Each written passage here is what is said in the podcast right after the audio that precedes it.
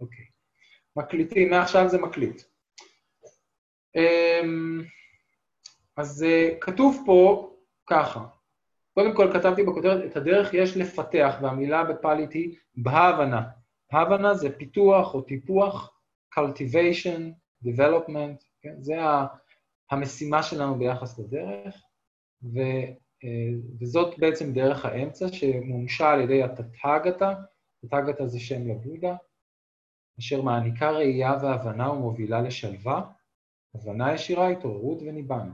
הדרך הנאצלת, או אפשר להגיד הדרך המאצילה, היא מאצילה את מי שהולך בה, הופכת אותו לנאצל, שהיא בעלת שמונת נתיבים או שמונה איברים. הראשון הוא הבנה נכונה, כוונה נכונה, דיבור נכון, פעולה נכונה, פרנסה נכונה, מאמץ נכון, תשומת לב נכונה וריכוז נכון. לא חשוב כרגע, רק שיש שמונה. ו... אמ, וזה בהתחלה. ואחר כך, כשאנחנו מגיע לדבר על ארבעת האמיתות, אז עוד פעם הוא אומר, האמת הרביעית, זו האמת הנאצלת על הדרך אשר מובילה להפסקת הדוקה, הדרך המתומלת הנאצלת, כלומר, שוב, כל השמונה האלה. ו...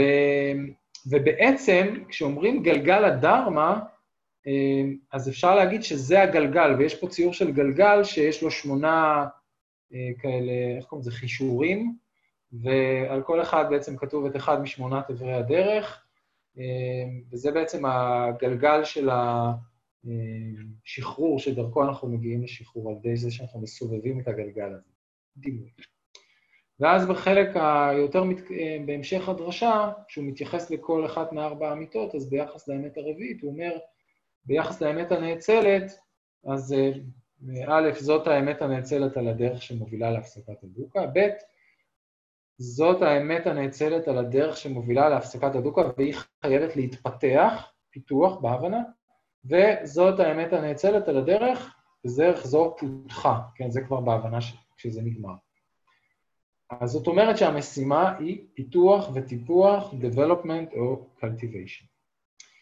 ואני חושב שהעניין הזה של הדרך של האמת הרביעית, זה אולי המקום שבו הבודה היה הכי גדול. הוא היה גדול, הוא היה גדול. הוא, הוא גיבור, אין מה להגיד. מסע הגיבור הוא גיבור. בדיוק אגב, מישהו שלח לי איזה סרט על מסע הגיבור, אולי נשלח לכם אותו. סרט קצת... אה, קצת חנטריש ניו-אייג'י כזה, אבל uh, עדיין נחמד, כי אני בעצם מדבר על, uh, על מסע הגיבור של ג'וזף קמבל, ו... תיקחו מה שתיקחו ואל תתייחסו לדברים הדביקים. Uh, אבל בהחלט uh, גיבור, אבל הגבורה או הגדולה האמיתית שלו היא בדרך שהוא בנה, uh, כי הוא תיאר נתיב מאוד מדויק, מאוד הדרגתי, מאוד ברור ומאוד שווה לכל נפש. שכל אדם, לא משנה באיזה מצב הוא נמצא, יכול להתחיל. יכול להתחיל, להתחיל להתגלגל עם הגלגל הזה ולאט לאט להיבנות. ויש אנשים שיצטרכו ללכת בדרך הזאת הרבה גלגולי חיים, ויש אנשים שיצטרכו ללכת בדרך הזאת כמה שנים, וכל מה שבאמצע, אמ, כדי להגיע אל, ה, אל התוצאה, אל השחרור, אל הניבנה.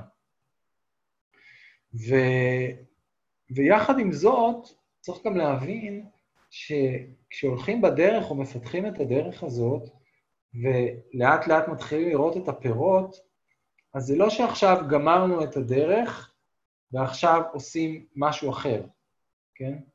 אלא אפשר יותר נכון להגיד שמערכת היחסים שלנו עם הדרך משתנה. זאת אומרת, ב, ב, כל עוד אנחנו הולכים בה, אז עיקר המאמץ שלנו הוא באמת לפתח אותה ולטפח אותה ולהתאמן בה וללכת עליה, תיקחו איזה דימוי שאתם רוצים, אבל ככל שאנחנו יותר ויותר מתמקמים במקום שאליו הדרך מובילה, אז הדבר הזה הופך להיות הדרך שבה אנחנו חיים, כן? זה ה... אמ, המקום שבו אנחנו לומדים לחיות. ואני מקווה אחרי שנדבר על הדרך זה קצת יהיה יותר ברור, אבל שחש... המסר שחשוב לי כרגע להעביר זה שהדרך מובילה אל תוך עצמה. זאת אומרת, הדרך מובילה אל הדרך. בשלבים הראשונים זה יותר דרך ללכת באל, וככל שאנחנו אה, יותר נוחתים במקום שבו אנחנו נמצאים, שהוא המקום של החירות, אז הדרך הזאת היא כבר לא ממש דרך ללכת בה, אלא צורה לחיות את החיים. ולשמור על כושר, זה קצת כמו ספורט, כן? צריך להמשיך ולשמור על הכושר. אבל לא מתוך המחשבה שאני בדרך לאנשהו, אלא מתוך ההבנה שזאת הדרך הכי טובה לחיות את החיים. אמ, עכשיו, having said all that, אה, שהדרך מאוד פשוטה, מאוד ברורה, מאוד שווה לכל נפש, גם מאוד מאוד קשה. אה, זה פשוט, אבל ממש לא קל ללכת בדרך הזאת. זה אפשרי, זה לא שזה בלתי אפשרי. אה, כשאני אומר לא קל, זה אפשרי מאוד מאוד לכולם, אבל זה לא קל, זה לא בהכרח מסע בשדה של פרחים. יש לה כמובן כל מיני פאזות, תקופות, אה, וזה לא בהכרח הולך כרונולוגי, זאת אומרת, זה לא שבהתחלה קשה ובהדרגה נהיה יותר קל, אה, לפעמים בהתחלה קל, ואז פתאום נהיה קשה, ואז פתאום נהיה עוד יותר קל, ויש כל מיני אה, תהפוכות. לאט-לאט, כן, זה מתייצב סביב משהו שהולך לכיוון של יותר ויותר קל. אבל זה לא בהכרח ליניארי. אז אולי אפילו המילה דרך היא קצת מתעתעת, כי דרך ישר, יש לנו משליה של איזה שביל ברור, מסורטט מראש, אה, זה לא נראה ככה, זה הרבה יותר אה, מבולגן, אפשר להגיד. אז התוויית הדרך הזאת היא אולי ניסיון לעשות סדר קצת בבלגן הזה. אז מה שזה אומר, שאם קשה, למרות שהתחלתי לתרגל, עדיין קשה לי, וכן, אני, אנחנו מדברים פה, אנחנו שומעים, זה, זה לא קל גם, למרות שאנחנו מתרגלים כבר כמה חודשים, חלקנו יותר מכמה חודשים, עדיין לא תמיד קל, וזה לא מפתיע, זה לא, זה לא קלקול, זה, זה טבעי. כי הדרך הזאת היא דרך שאמרנו את הדוקה יש להבין, הדרך הזאת מובילה אותנו לתוך הדוקה כדי להבין אותה וכדי להצליח להשתחרר ממנה. הדרך לא יכולה לעקוף את הדוקה, אחרת אנחנו לא, לא נצליח לעשות כלום. אוקיי? Okay? עכשיו, אמ, אלה שמונת אברי הדרך. Okay? אוקיי? הראשון הוא נקרא הבנה או השקפה נכונה. ובכוונה פיצלתי את זה לשניים, וגם איך שנדבר, אנחנו נתחיל לדבר על הבנה נכונה, ובסוף הקורס נחזור אל חזרה אל האיבר הראשון הזה, כדי לדבר עליו יותר כהשקפה נכונה, ובפאלי זה נקרא סאמה דיטהי. סאמה, אתם רואים שלכל אורך הרשימה תמיד המילה סאמה, סאמה זה נכון. אולי כדאי רק להגיד מילה על המילה סאמה, אה, כי כשאומרים נכון, זה נשמע קצת מבאס או מרתיע, מה זאת אומרת נכון, נכון ולא נכון, מה זה פה... אה, בית ספר, כן? אז uh, זה לא נכון במובן הזה שתשובה נכונה או תשובה לא נכונה, או uh, ציונים או משהו בסגנון הזה, אלא זה יותר נכון במובן של, הייתי אומר, uh, בהלימה עם המציאות, או בהלימה עם החוכמה, או הרמוני, כן? נבון, כן? יותר צריך לקחת את זה למקומות האלה, זה נכון במובן הזה, שזה נכון, נכון לחיים. אז האיבר השני הוא נקרא כוונה או מחשבה נכונה, אפשר להסתכל על זה, מתרגמים את זה ככה, סמה סנקפה. אחר כך יש דיבור נכון, סמה ואצ'ה, פעולה או התנהגות נכונה, סמה קמנטה. זה מילים בפאלית. פרנסה או אורח חיים נכון, סמה אג'יבה. מאמץ נכון שהזכרנו קודם, סמה ויאמה. תשומת לב או קשיבות נכונה, מיינדפולנס, סמה סאטי. ריכוז, או סמאדי נכון, שנקרא סמה סמאדי.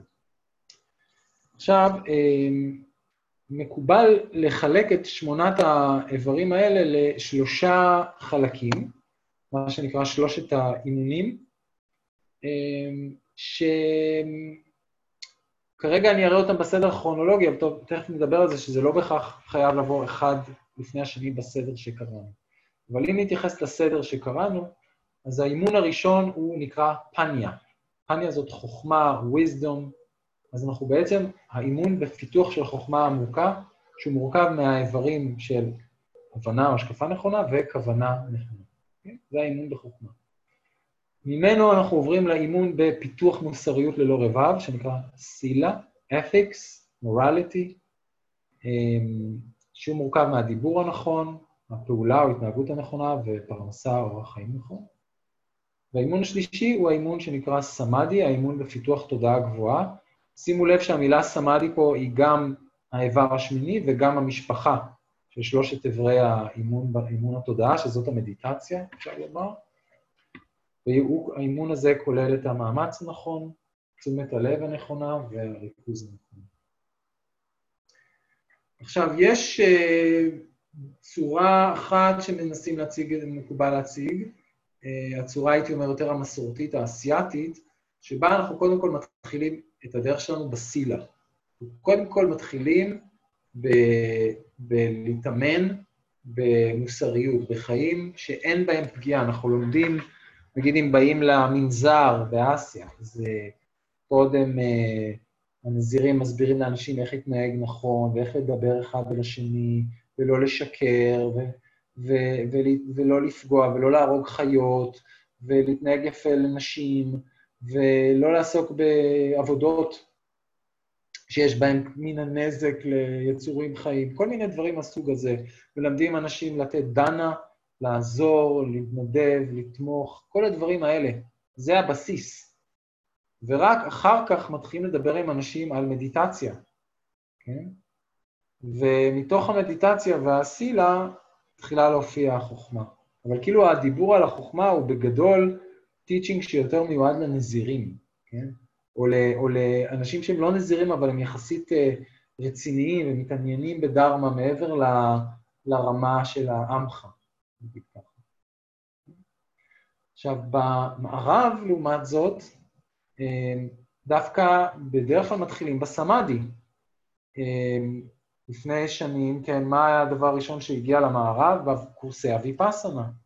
כן, קורסי אביפסנה, שכבר 40-50 שנה במערב לפחות, זה בעצם, באים אנשים, אני, כשאני הגעתי לרטריט ויפאסנה הראשון שלי, שזה היה עשרה ימים, זה היה ב-2002, אפילו לא הייתי, לא היה ברור לי שזה בודהיזם. זאת אומרת, רק לאורך הקורס, לאט לאט עם הטיצ'ינג שהיה בערב, התחלתי לקלוט, וגם בסוף הקורס היה שולחן כזה עם ספרים, והתחלתי להבין יותר לעומק שזה באמת ממש בודהיזם, הדבר הזה, שזה קשור לבודהיזם. ו... וכל הרעיון של תנועת הוויפאסנה במערב באמת היה להביא את הדרמה למערבים שלא רוצים איזם ולא בודהיזם ולא בודה ולא נזירים ולא להשתחוות ולא קטורת ופסלים וכל הדברים האלה, וגם לא רוצים שיטיפו להם מוסר עכשיו לדבר יפה ולהתנהג יפה, וזה נשמע נוצרי כזה. אז אמרו, בוא שב, תשים לב לנשימה. בוא נתחיל עם זה. תעבור חוויה מסוימת, חוויה מדיטטיבית, תחווה שקט, תחווה פתיחה של הלב. ואז משם נתחיל לדבר הלאה. הבודה, כשהוא מציג את הטיצ'ינג שלו לפני 2,600 שנה לנזירים, הוא מתחיל דווקא מהפניה.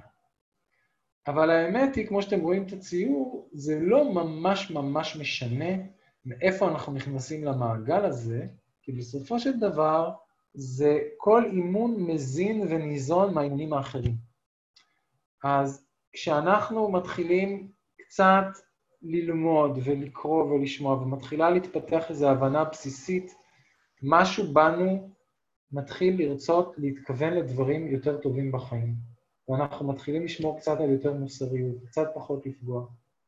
ואז מתוך זה מתחיל, מתחיל, מתחיל להיפתח בתוכנו משהו, ואנחנו נהיים קצת יותר שקטים, עם פחות חרטה, עם פחות חששות על uh, עונש, ושיתפסו אותי, ודברים מהסוג הזה, פחות... Uh, כאבים על, על דברים שעשיתי, ונפתחת האפשרות קצת לשבת ולתרגל מדיטציה.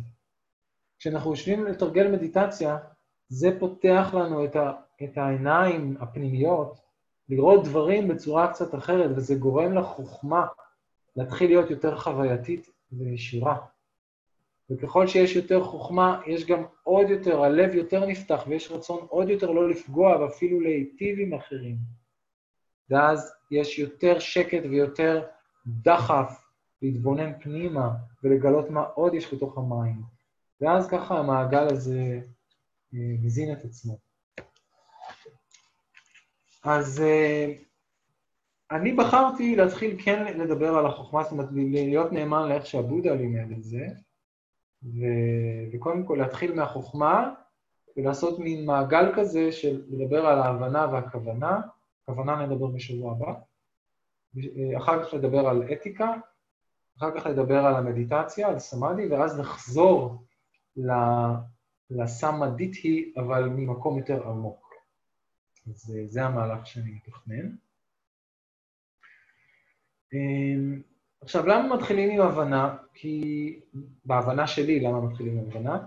כי צריך איזושהי מידה בסיסית לפחות של הבנה של מה, מה קורה פה בכלל, מה, מה הסיטואציה, מה, מה לא בסדר, מה כן נכון, איך נכון להסתכל על דברים, מאיפה אנחנו נכנסים, לאן אנחנו אמורים להגיע, מה אבני הדרך, כן?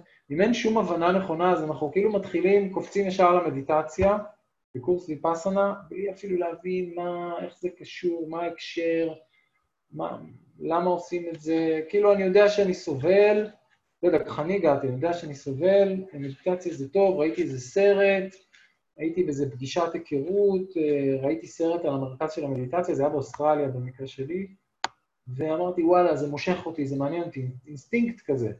והלכתי. זה היה לי טוב, וממש ממש שמחתי שהלכתי, אבל לא, לא ממש הבנתי עד הסוף מה, מה קורה מעבר לקצת הסברים שקיבלתי, שהם היו יותר ברמה הטכנית. כן? אמ, והבודה בסופו של דבר שם את הדגש על העניין של החוכמה, ובעיקר העניין של ההבנה וההשקפה, כי בסופו של דבר, מה שבאמת באמת משחרר אותנו מסבלנו הפסיכולוגי, המנטלי, התודעתי, זאת רק ההבנה הנכונה, או ההשקפה הנכונה.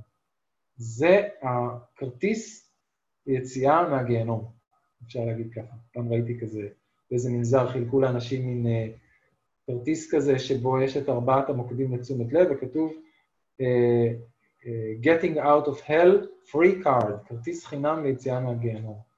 אז זה הכרטיס, זה, זה הדלת האחרונה שמוציאה אותנו מה, מהאומללות שלנו ומהצער ומכל המכאוב הנפשי שיש לנו בחיים, זה ההבנה שפתאום נפתחות לנו עיניים ואנחנו מתחילים להסתכל על המציאות ועל עצמנו בצורה שהיא שונה מאיך שהיינו רגילים להסתכל על המציאות על עצמנו, והצורה החדשה הזאת של הראייה פשוט משחררת, זה פשוט שומט את הדוקה. אין יותר.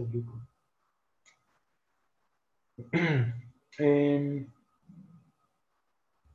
אז הבודה אמר שבאיזשהו מקום אמר, איני רואה מרכיב אחד כל כך חשוב בהופעתם של מעצבי תודעה לא מיטיבים, ולכן חוויית סבל, כמו הבנה או השקפה שגויה, ואיני רואה אף איכות שאחראית להופעת מצבי תודעה מיטיבים, ולכן לחוויית עושר, כמו הבנה או השקפה נכונה.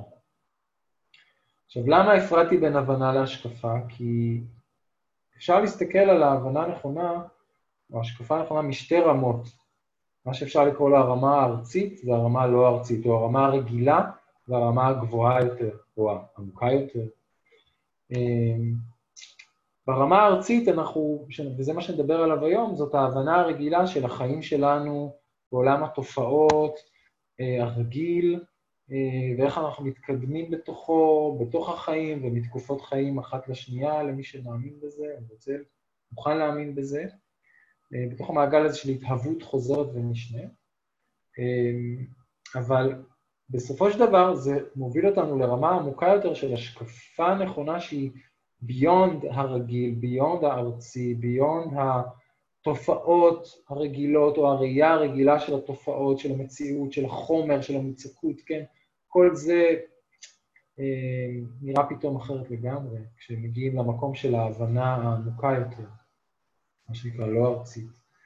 ואז אנחנו לא רק מתכווננים ל- להשתפר בחיים האלה ולחיות חיים יותר טובים, ואולי מי שמוכן לקבל, להיוולד מחדש לחיים טובים יותר ויותר בהמשך, אלא כשאנחנו ברמה של ההשקפה הנכונה, של, של ברמה לא ארצית או ברמה העמוקה של הדברים, הכוונה להיחלצות מוחלטת מכל המעגל הזה של לידה ומוות, של חיים ומוות, כל הדבר הזה פשוט מתפרק ממנו לחלוטין, לצאת מהגלגל הזה של הסמסרה, של הנדודים האינסופיים מתקופת חיים אחת לשנייה.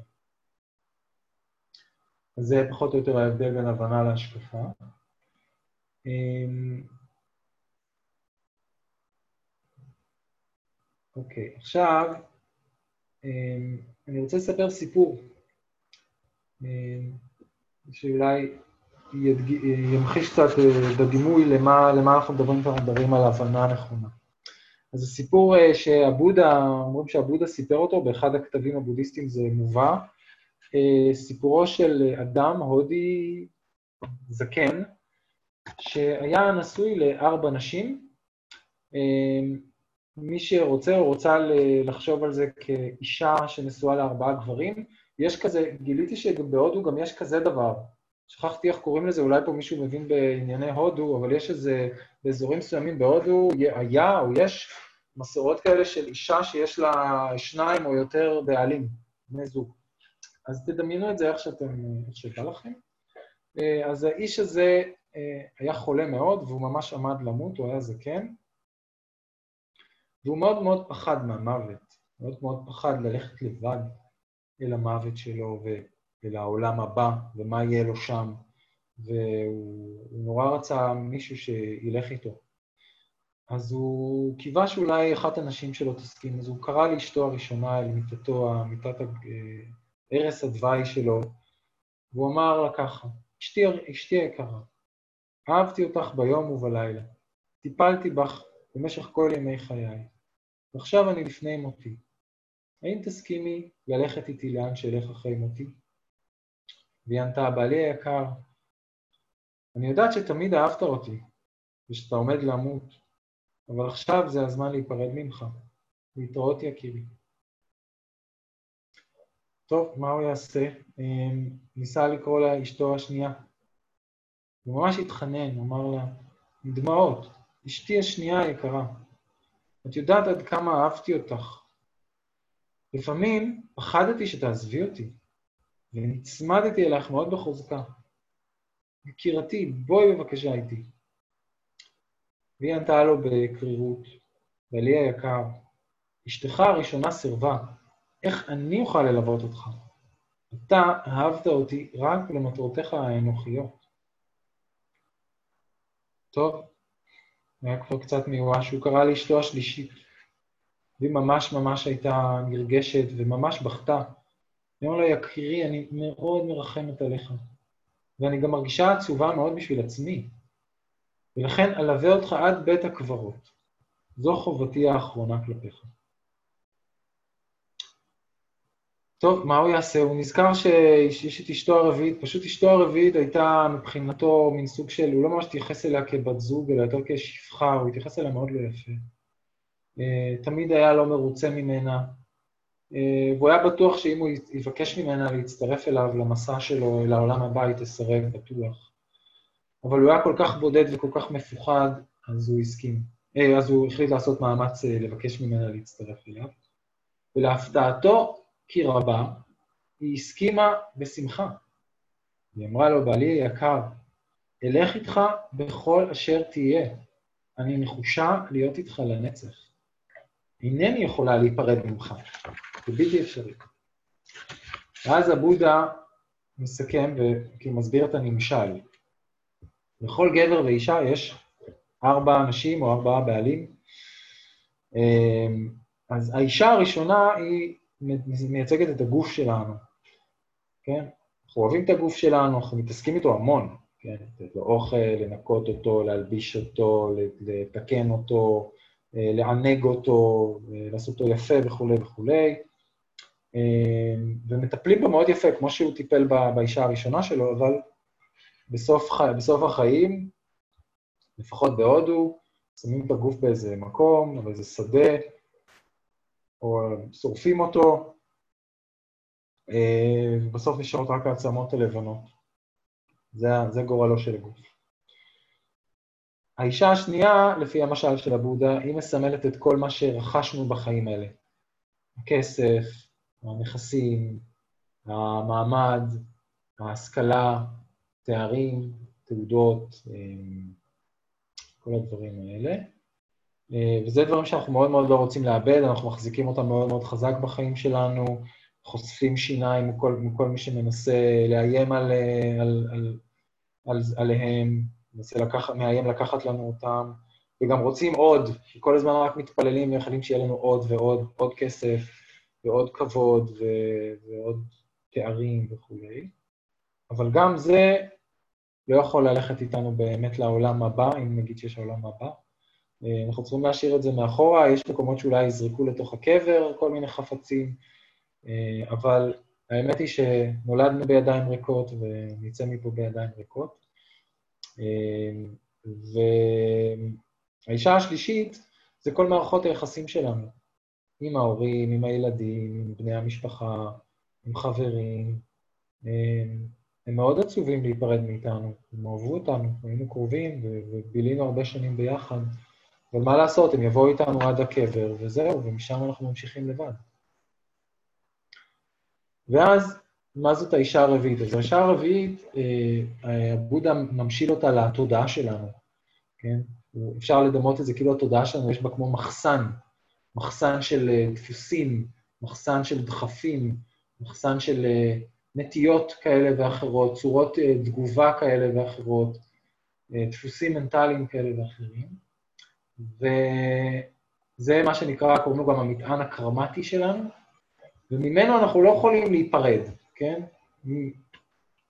אם אנחנו מוכנים לקבל את זה שאחרי שהגוף הזה שלנו ימות, זה לא סוף הסיפור, אז uh, מה שהולך איתנו לשלב הבא זה רק התבניות המנטליות, שום דבר אחר. עכשיו, אני אומר את זה ואני מודע לזה שיש אנשים שלא מקבלים את זה, והאנשים האלה מתחלקים לשני סוגים. יש אנשים שלא מקבלים את זה במובן שהם חושבים שזה טעות, וזה לא נכון, ויש אנשים שלא מקבלים את זה במובן שהם לא בטוחים שהם כן יכולים לקבל את זה, כי אין שום הוכחה, והם לא יודעים, כן? אז הם אומרים, כרגע אני לא יכול לקבל את זה כאמת ועובדה. אז, אה, אז קודם כל חשוב להגיד שגם אם לא מקבלים את זה בתור אמת ועובדה כרגע, עדיין הדרמה יכולה לתת לנו הרבה מאוד בחיים האלה, ואנחנו נרוויח הרבה מהתרגול הזה, אבל אה, כשמנסים לחשוב לעומק על דרמה ועל על הרדיקליות שלה ועל מה שהיא מנסה לקחת אותנו אליו, אה, ומצד שני חושבים על זה שבעצם החיים האלה נגמרים, התחילו כשנולדנו ויגמרו כשנמות, וזהו, אז עולה קצת השאלה האם זה שווה את כל המאמץ. זאת אומרת, אה, תרגול דרמה זה דרך אה, רבת... אה, זה דבר כבד. ואפשר גם לחשוב, אם, אם כל המטרה היא להעביר את החיים האלה בכיף, ובזה זה ייגמר, אז יש עוד המון צורות אחרות להעביר את החיים בכיף, בעזרת כל מיני אמצעים. ו... אז אפשר לעשות קצת מדיטציה והכול, אבל כשאנחנו מנסים באמת להבין לעומק את מה שעבודה לימד, המשמעות המלאה של מה שהוא לימד היא יכולה לבוא לידי ביטוי רק אם באמת זה לא התחיל ונגמר בתקופת החיים הזאת. אבל זה באמת לא הטפה להאמין במשהו שאתם לא מאמינים בו. הדבר הכי מרחיק לכת שאני יכול להגיד זה המלצה. להגיד לא יודע, אולי זה נכון ואולי זה לא נכון. אין לי הוכחות לכאן ואין לי הוכחות לכאן, אז אני מוכן לא לדעת, ו... ונראה בהמשך. בהמשך. בינתיים אני יודע שזה עוזר לי, אז, אז בסדר. זה נראה לי גישה מעולה. עכשיו, למה זה רלוונטי גם לחיים האלה? כי מה שאני עכשיו הולך לדבר עליו, שזה נקרא חוק הקרמה, הוא רלוונטי גם בתוך החיים שלנו, לא רק בין תקופות חיים, אלא גם. בתוך מחזור החיים הנוכחי שאנחנו נמצאים. אז מה זה בעצם קרמה? Uh, הרבה פעמים בתרבות המקובלת, קרמה זה גורל, כן? זה הקרמה שלו, זה הקרמה שלה, אה, משהו כזה מכתוב מה... מהשמיים, מאלוהים, אני לא יודע מה, זה הקרמה. באמת זה, אה, בהרבה מקומות בהודו זאת ההבנה של קרמה, אה, שזאת הבנה שכמובן מובילה להרבה פסיביות, ומין קבלת הגורל שלך בהשלמה, בלי לנסות לחלץ מהמצב שלך, בלי לנסות לפעול כדי להתפתח ולהתקדם בחיים, אז אז כמובן שזאת לא ההבנה שעבודה התכוון אליה. אה, כשעבודה מדבר על קרמה, הוא מדבר בסך הכל על פעולה, כן? פעולה מכוונת, והמילה באנגלית היא volition. volition היא אה, הנאה או מוטיבציה או התכוונות, כן? ו, ובעצם זה הדבר שאיתו אנחנו מסתובבים גם בתוך החיים האלה, מרגע לרגע, משנה לשנה, מתקופה לתקופה, וגם אם אנחנו מוכנים להאמין לזה, מתקופת חיים אחת למשניה. והבודה אומר, כל היצורים הם הבעלים של פעולותיהם. זה באמת הרכוש האמיתי שלהם. היורשים של פעולותיהם. הם נוצרים מתוך פעולותיהם, כבולים לפעולותיהם ונתמכים על ידי פעולותיהם, אם זה פעולות טובות. כל מה שהם עושים טוב או רע, הם היורשים של אותו מעשה. והוא מסביר במקום אחר, מזהירים, מה שאני קורא לו פעולה הוא למעשה כוונה. זאת אומרת, זו פעולה שהיא קודם כל מנטלית. ומתוך הרצון, מתוך הכוונה, מבצעים פעולה באמצעות הגוף, הדיבור או החשיבה. וכשמדברים על קרמה, תמיד צריך לדבר איתה יחד עם מילה אחרת שנקראת תוצאה. התוצאה הזאת ויפקה, זה תמיד זוג, קרמה וויפקה, פעולה ותוצאה. לפעמים התוצאה של הפעולה מגיעה מאוד מהר, כן? נגיד, אני עכשיו מוציא מהגרון שלי קול, ואתם שומעים אותו. זה קורה מאוד מהר, כן? זאת התוצאה. אני מדבר ואנשים שומעים. אבל לפעמים הפעולה נעשית עכשיו והתוצאה היא מתרחשת בעתיד הרחוק, כן? אה, עוזר למישהו באיזושהי בעיה, פותר, עוזר לו לפתור איזו בעיה, ושנה או שנתיים אחר כך, פתאום בנסיבות אחרות הוא מציע לי עזרה. כן? פתאום אני קוצר את הפרי של הפעולה הטובה שעשיתי. או אה, אכזבתי מישהו מאוד מאוד, אה, ברגע שהוא היה ממש ממש צריך אותי, ועזבתי אותו להנחות, ופתאום אה, זמן רב אחר כך, פתאום אני צריך אותו, הוא היחיד שיכול לעזור לי, והוא לא כל כך אה, שמח לעזור לי, כי הוא פגוע עדיין ממה שעשיתי, הוא לא מוכן להשלים איתי. אז יש פה בעצם איזה חוק של אה, סיבתיות, כן? של דבר מוביל לדבר, של תנאים מסוימים שיוצרים נסיבות מסוימות, ואפשר להגיד שזה החוק אחד החוקים המרכזיים שפועל בחיים שלנו.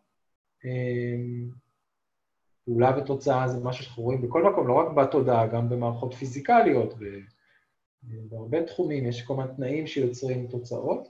אבל כשאנחנו מדברים על חוק הקרמה, אנחנו מדברים על חוק שפועל בתודעה, בנפש האנושית. ו... ובעצם המקור של, של זה שנוצרת קרמה היא בזה שיש בה לתוכנו תודעה, שיש לה דחפים ונטיות ומטרות, והיא רוצה לממש אותן. אז uh, היא, היא יוצרת uh, רצון מכוון, כן, שהוא בעצם הביטוי, הוא הקרמה, ואז הרצון המכוון הזה יכול להיות uh, מוגשם דרך uh, כמה ערוצים. זה יכול להיות רק כמחשבות, תוכנית או רעיון שאני מגלגל בראש, שזה כבר נחשב לפעולה, דמיון כלשהו, וזה יכול גם להמשיך ולבוא לידי ביטוי או בתורת דיבור, או בצורת פעולה פיזית, או גם וגם. אה, ובעצם התהליך הוא, אם אנחנו רוצים אה, לראות איך התהליך הזה, ופה אנחנו נכנסים לאיזשהו רעיון שאני מציג אותו היום בגרסה הראשונית ומאוד מאוד אה, תמציתית שלו, ואנחנו נחזור אליו אה, לקראת הסוף עוד פעם, מה שנקרא ההתהוות המותנית. ההתהוות המותנית זה איזשהו רעיון בודהיסטי, שבבסיס שלו נמצא, נמצאת ההבנה שהכל זה תנאים ונסיבות. שאומר, כשמשהו מתהווה, זה מתהווה, וכשהמשהו לא מתהווה, זה לא מתהווה. אם אני מדבר, אתם שומעים אותי, אם אני לא מדבר, אתם לא שומעים אותי. Okay? אוקיי? פשוט מאוד, זה עיקרון בסיסי. דבר מוביל לדבר. אז אה, מה שקורה לנו בחיים זה שאנחנו חווים כל הזמן אה, אה, דברים שהחושים שלנו חווים, אה, זה יכול להיות דברים שפוגשים את העין, את האוזן, את האף, את התחושות גופניות, את המים, זאת אומרת, גם, גם חוש זה גם, התודעה היא גם חוש, זאת אומרת, גם כמו שאני רואה מכונית, אני יכול לחשוב מחשבה, כן? אז המחשבה זה כמו המכונית, זה אובייקט. ויש איזה חוש התודעה, החוש המנטלי שקולט את, המח... את האובייקט של המחשבה. אז יש שישה שערי חושים, וכל מגע של אובייקט עם אחד משערי החושים שלי יוצר, מעלה בי איזשהו דבר שנקרא רגש ראשוני, אנחנו קוראים לזה בבודהיזם ודנה, שזה, רגש ראשוני יכול להיות אחד משלושה, או שזה נעים, או שזה לא נעים, או שזה ניטרלי. זה יכול להיות נעים מאוד או קצת נעים, זה יכול להיות מאוד לא נעים או קצת לא נעים, וזה יכול להיות משהו באמצע שקוראים לו ניטרלי. עכשיו, הדבר הזה, כשזה עולה, אם ההשקפה שלנו שגויה, זאת אומרת, אם אנחנו רואים את המציאות לא נכון, וכרגע אנחנו רואים את המציאות לא נכון, אז באופן אוטומטי אנחנו מגיבים לזה לפי איזשהו דפוס. הדפוס הזה, האוטומטי הזה, יכול להיות או השתוקקות, כן? אם זה נעים, אני מאוד רוצה את זה, אני נצמד לזה, אני חומד את זה.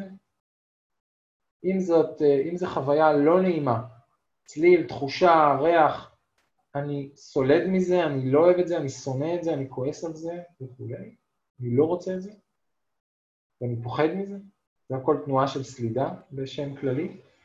או שזה משהו שאני לא ברור לי, בדרך כלל סביב רגש ניטרלי זה קורה, שיש איזה מין בלבול או ספק או תהייה או אה, אשליה כזאת. ובעצם שלושת הכוחות האלה שנקראים השתתקות, סלידה ובלבול, הבודה גם, אה, קוראים להם אה, שלושת הרעלים או שלושת המזהמים. אלה בעצם שלושת הכוחות הגולמיים הבסיסיים שגורמים לנו לסבול. כן? השתוקקות, כל התנועה של רוצה את זה, סלידה, כל התנועה של לא רוצה את זה, ובלבול, כל התנועה הזאת של, אפשר להגיד, נגיד, לא, לא מבין, לא יודע. אה, עכשיו, מתוך הדפוס הזה מופיעה פעולה מנטלית.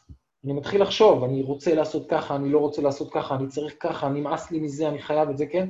זה מתחיל, אפשר להגיד שהמעבר מדפוס התגובה לפעולה המנטלית הוא תהליך של מעבר ממשהו גולמי ומופשט יותר למשהו יותר קונקרטי, כן? זה נהיה כמו אור, אלומת אור רחבה וככה מעורפלת יותר לאלומה יותר ממוקדת, כן? הדחף העמוק מקבל איזה צבע יותר, או, או איכות יותר ממוקדת. ואז זאת כבר פעולה. זאת כבר פעולה. אני יכול עכשיו לשבת ולהגיד, הלוואי וכולם יהיו מאושר, מאושרים, ותודה על כל הדברים הטובים שיש לי בחיים. ואני לא חייב לעשות אחר כך כלום. אני כבר מייצר קרמה. אני כבר בונה בתוכי קרמה טובה. ואני יכול לשבת במדיטציה ופתאום עולה לי איזה מישהו מניאק שאני חייב לדפוק אותו בחזרה, ואני מתחיל לתכנן ואני אעשה לו זה, אני מייצר קרמה למרות שלא עשיתי כלום ולא אמרתי כלום. כמובן שאם הפעולה המנטלית ממשיכה הלאה ובאה לידי ביטוי בצורה של דיבור או התנהגות, זה רק הופך את זה ליותר חזק. ואם גם הדיבור והפעולה שלי הביאו את התוצאה שרציתי, נגיד רציתי לפגוע במישהו וממש הצלחתי לפגוע ממנו, זה כבר הקרמה עוד יותר חזקה. אמ, עכשיו, כמובן שזה יכול, כמו שאמרתי גם, ללכת לשני כיוונים. זה יכול ללכת לכיוון מיטיב, וזה יכול ללכת לכיוון לא מיטיב. כי ככל שיש פחות השקעה, השקפה שגויה, אז דפוסי התגובה המזהמים האלה, הרעילים האלה, הם יותר ויותר חלשים, ואז נפתחת הדלת לפעולה מנטלית חיובית דווקא. אמ, אז, אמ, אז הבודה מתאר שני סוגים של קרמה מבחינת קטגוריה של קרמה מיטיבה וקרמה לא מיטיבה, במחשבה, דיבור והתנהגות. אה, לקרמה הלא מיטיבה אה, קוראים אקוסלה, או unwholesome באנגלית, לא מיטיב, ולמיטיב זה קוסלה, זה wholesome, מיטיב. אני בכוונה לא, לא אומר טוב ורע, או נכון ולא נכון, אלא אני מנסה להיות הרבה יותר אובייקטיבי, להגיד מה מיטיב ומה לא מיטיב. לא, לא להיות שיפוטי על מה רע וטוב, כי אני לא יודע מה רע וטוב. עכשיו, גם חשוב להגיד שכל העניין הזה של הקרמה הוא כמובן אה, מאוד מאוד מורכב, כי אה, בכל רגע אנחנו עושים אה, כל מיני דברים בגלל כל מיני סיבות. אני כרגע מדבר ומנסה לזקק את זה לאסנס של העיקרון. אחר כך אנחנו, בשבוע הבא ובהמשך שנדבר על סילה, על אתיקה, נדבר על כל המורכבויות, כי זה באמת מאוד מורכב, מה שקורה בתודעה, יש הרבה כוחות. אבל צריך להבין קודם את הזיקוק של זה. אז הבודה אומר בעצם מה זה הבנה נכונה, כשתלמיד נאצל מבין מה לא מיטיב מבחינה קרמית, ואת השורש של קרמה לא מיטיבה, ומה כן מיטיב מבחינה קרמית, ואת השורש של קרמה מיטיבה, אז אפשר להגיד שיש לו הבנה נכונה. אז קרמה לא מיטיבה זה משהו שמתחיל לבנות בתוכי מטען קרמי שלילי, הוא מחזק, כשאני פועל מתוך הדחפים האלה, אני בעצם מחזק את הדחפים האלה. אני יוצר איזון חיובי כלפי הדחפים הלא טובים האלה, וזה מעצים אותם עוד יותר, ואני אטה עוד יותר לדבר ולהתנהג ככה ולחשוב ככה. אז בודה מגדיר את זה בתור פעולה מנטלית שהיא, אפשר להגיד שהיא ראויה לגנאי, שהיא מזיקה גם להתפתחות הרוחנית שלי, או המנטלית שלי, וגם גורמת סבל לאנשים אחרים, וגם לי. וקרמה מיטיבה, מה שנקרא קוסלה, זה פעולה שאפשר להגיד שהיא ראויה לשבח, שהיא מועילה להתפתחות המנטלית שלנו, ושהיא מביאה, מביאה תועלת גם לי וגם לאחרים. אז הבודה נתן עשרה סוגים של אה, פעולות. אה, הפעולה, קודם כל במחשבה, יש שלושה סוגים של פעולה מנטלית שהם לא מיטיבים, שזה חמדנות, זאת אומרת, צורת חשיבה של כל הזמן איך אני יכול להשיג עוד, ומה יצא לי מזה, ואיך אני מוציא פה מכולם לטובתי, ואיך אני אה, עוד ועוד ועוד ועוד. מחשבות זדון של איך אני פוגע, איך אני מקלקל, איך אני אה, מוריד מישהו אחר, לוקח למישהו אחר, אה, כדי שלא יהיה לו. ומחשבות של השקפה שגויה, של אה, תעתוע ובלבול, של אה, אני, אני חושב שאני יכול לשלוט בדברים, ו, ושאני יכול להציג יציבות בחיים, ושהכול זה סביבי, והכול זה אני, והכול זה עצמי, והרבה סביב אשליית עצמי, שקצת דיברנו עליה ונדבר עליה גם מאוד. בכל מה שקשור לדיבור, אז נדבר על זה גם עוד, אבל דיבור שקרי, דיבור מפלג, בלשון הרע, דיבור קשה ותוקפני ופוגעני, ודיבור סתמי ופטפטת. ובהתנהגות, כל מה שקשור לפגיעה בחיים, לקיחת מה שלא ניתן, או גניבה ותרמית מסוגים שונים, ופגיעה דרך מיניות וחושניות. ומצד שני, יש את הפעולה המיטיבה, שאפשר להגיד שזה ההפך מכל הדברים האלה, תודעה שיש בה חוסר חמדנות, ואפילו מחשבות על נתינה ושיתוף, מחשבה שיש בה חוסר זדון, ואפילו מחשבות של אהבה וחמלה, מחשבה שיש בה הבנה נכונה, חופש מתעתוע, ראיית המאפיינים האמיתיים של המציאות, הבנת ההשתנות, הבנת חוסר המושלמות של כל הדברים בעולם, הבנת היעדר המהות העצמית הקבועה של כל הדברים בעולם. דיבור שהוא אמיתי, דיבור שהוא מחבר בין אנשים, שמשכין שלום, שהוא נעים לשומע, שיש בו טעם, דיבור בעל טעם, והתנהגות של הגנה ושמירה על חיים ועל בריאות של אנשים וחיות, ובכלל של המערכת האקולוגית. שמירה על רכוש של אחרים, נדיבות כלפי אחרים, ו- והתנהגות מיטיבה ו- וטובה בכל הנוגע למין ומיניות וחושניות בכלל. ושוב, מה שקובע את המטען הקרמטי, וזה אולי חשוב לחזור ולהגיד, מה שקובע את המטען הקרמטי של הפעולה, זה לא כל כך מה שאני עושה, אלא השורש, השורש הזה שממנו הוא מגיע. האם זה מגיע מהשתוקקות, סלידה ובלבול, כן? האם זה מגיע מחמדנות, זדון והשקפה שגויה, או שזה מגיע מאי-חמדנות, חוסר זדון והבנה נכונה. זה מה שקובע את, ה, את המטען הקרמטי של, ה, של הפעולה, ובהתאם לזה תהיה התוצאה. עכשיו, התוצאה הזאת יכולה לבוא בכל מיני צורות. ולפני זה אולי להגיד שבאמת ה, ה, הדבר שבגללו רוב בני האדם לא רואים קרמה ולא מבינים קרמה, היא שהרבה פעמים הקשר בין סיבה לתוצאה הוא לא מיידי, וגם שהקשר הוא מורכב, כי כמו שאמרתי קודם, זה לא שאני עושה בכל רגע דבר אחד ובגללו מתי שיקרה דבר אחר, אלא בכל רגע אנחנו עושים המון דברים, בכל רגע קורים הרבה דברים בגלל הרבה סיבות, שחלקן סיבות קרובות ממש מלפני זמן קצר, וחלקן סיבות רחוקות מאוד, שביחד הצטברו ברגע מסוים כדי שתיווצר חוויה מסוימת.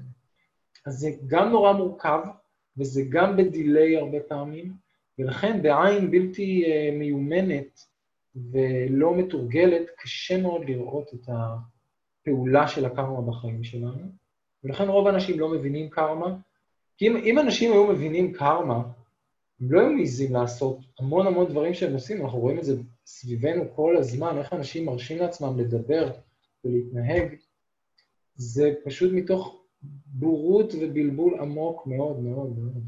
מי שהיה מבין מה ההשלכות עליו, על עצמו, מצורת דיבור פוגענית, מפעולות פוגעניות, אמ, הוא לא היה מעז לעשות את זה, זה כמו, זה כמו לשחק באש, כן? זה ממש, אתה תישרף.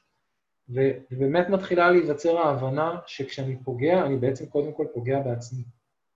קודם כל פוגע בעצמי. זרעתי בתוך עצמי עכשיו זרע שלילי, שבמוקדם או במאוחר יבשיל כשיבשילו התנאים ויכה בי בחזרה.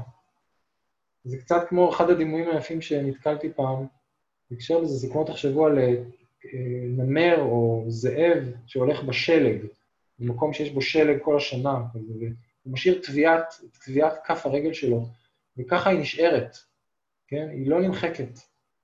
אז ככה גם החותם, מה שנקרא אימפרינט, החותם של הקרמה שלנו נשאר בתודעה ומחכה להבשיל, מחכה לרגע שבו אה, התנאים יצטברו, ופתאום אנחנו נסבול באיזושהי צורה.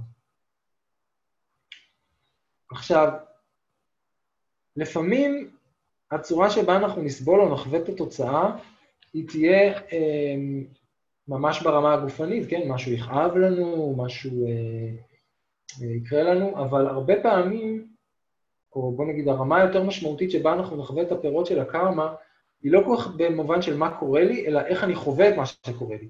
כי יכול, יכול לקרות אותו אירוע לשני אנשים שונים, ובן אדם אחד יחווה את זה כטרגדיה, ובן אדם אחר יחווה את זה כצביטה קטנה או כתאונה קלה שהוא יכול להתאושש ממנה בקלות. מה שקובע איך אני אגיב לסיטואציה, והאם אני אחווה אותה כ, כמחיר כבד שאני משלם עכשיו, או כאיזשהו אירוע בחיים, זה באמת ממה בנויה התודעה שלי. אם התודעה שלי מאוד מאוד מאומנת, ומיומנת בכעס, במרירות, בשנאה, בתסכול וכולי, אז כשיבוא הדבר הזה, אני אפגוש אותו קשה, אני אחווה את זה קשה, ואני ארגיש שאני משלם פה מחיר על משהו שעשיתי, אם יש בי קצת חוכמה. ולעומת זאת, אם זה יקרה לי בשלב יותר מתקדם בתרגול, אני אגיד, אוקיי, לא נעים, לא נורא, זה אומר שכבר הקרמה שלי הרבה פחות חריפה, כי אני חווה את זה הרבה פחות כבעיה או כסבל. אז, אז הדבר המשמעותי הוא הפילטר שדרכו אני חווה את החוויה, האם היא גורמת לי מאוד לסבול או לא. וזה נכון, גם כאב פיזי יכול להיות מאוד מאוד גורם לסבל נפשי, וקצת גורם לסבל נפשי. אמ,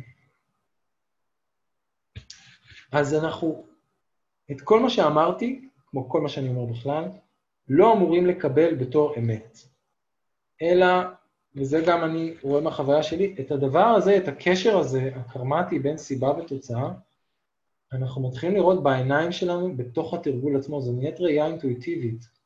אני פשוט מתחיל לראות ברגע מסוים, וזה לא משהו שאני יכול להוכיח לאף אחד, אבל אני ביני לבין עצמי יודע שלא סתם עכשיו קרה לי מה שקרה לי, לטוב או לרע.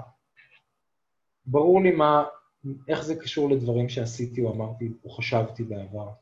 ולאט לאט זה גורם לי לקחת יותר ויותר אחריות על עצמי, ולהבין שלפתח ולטפח את התודעה שלי ולהשתחרר מכל המזהמים האלה, ולטפח את הדברים הטובים בתודעה שלי, זה סופר קריטי.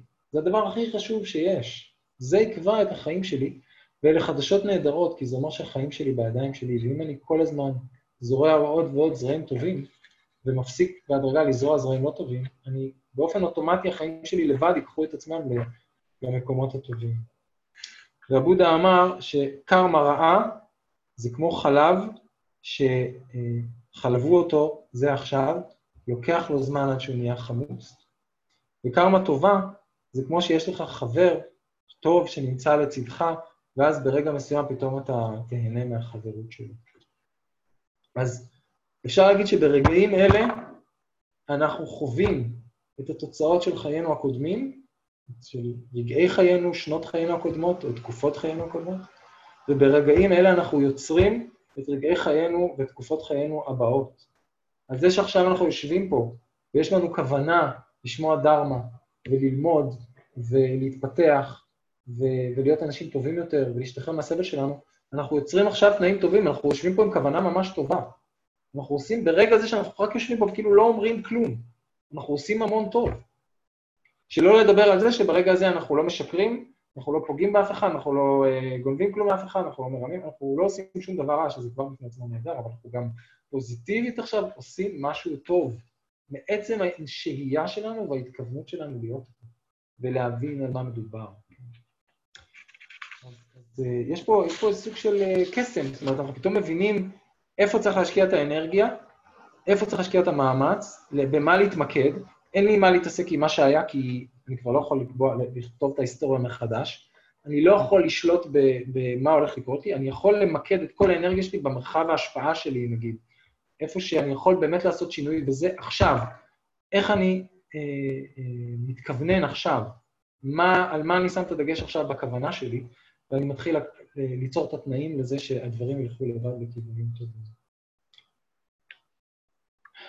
אוקיי, אז עד כאן מה שהיה לי לומר על, אה, על הבנה נכונה. זה מוביל אותנו באופן ברור לשבוע הבא, כשנדבר על כוונה נכונה, כי באופן, אם אנחנו מבינים שכדאי להתכוון לטוב, אנחנו מתחילים לרצות לפתח כוונות טובות ולנטוש כוונות לא טובות. וזה אימון בפני עצמו. ולכן יש לו איבר מסוים נפרד אה, בדרך הזאת. וזהו, אז הצלחתי להגיע לזמן לפני שמסיימים ויש עוד זמן לשאלות קצת או תגובות. אני לא מבטיח שאני צריך לענות על הכל, אבל יש לנו עוד מפגשים, אז אה, יש עכשיו ככה כמה דקות להתייחסויות. וגם להזכיר שאנחנו עוד נחזור לנושא הזה של הבנה נכונה לקראת סוף הקורס, ונפגוש אותו ברובד קצת יותר עמוק, יותר נגיד אבסולוטי.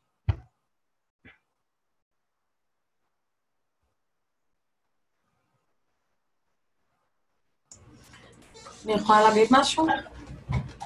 שדיברת על ה...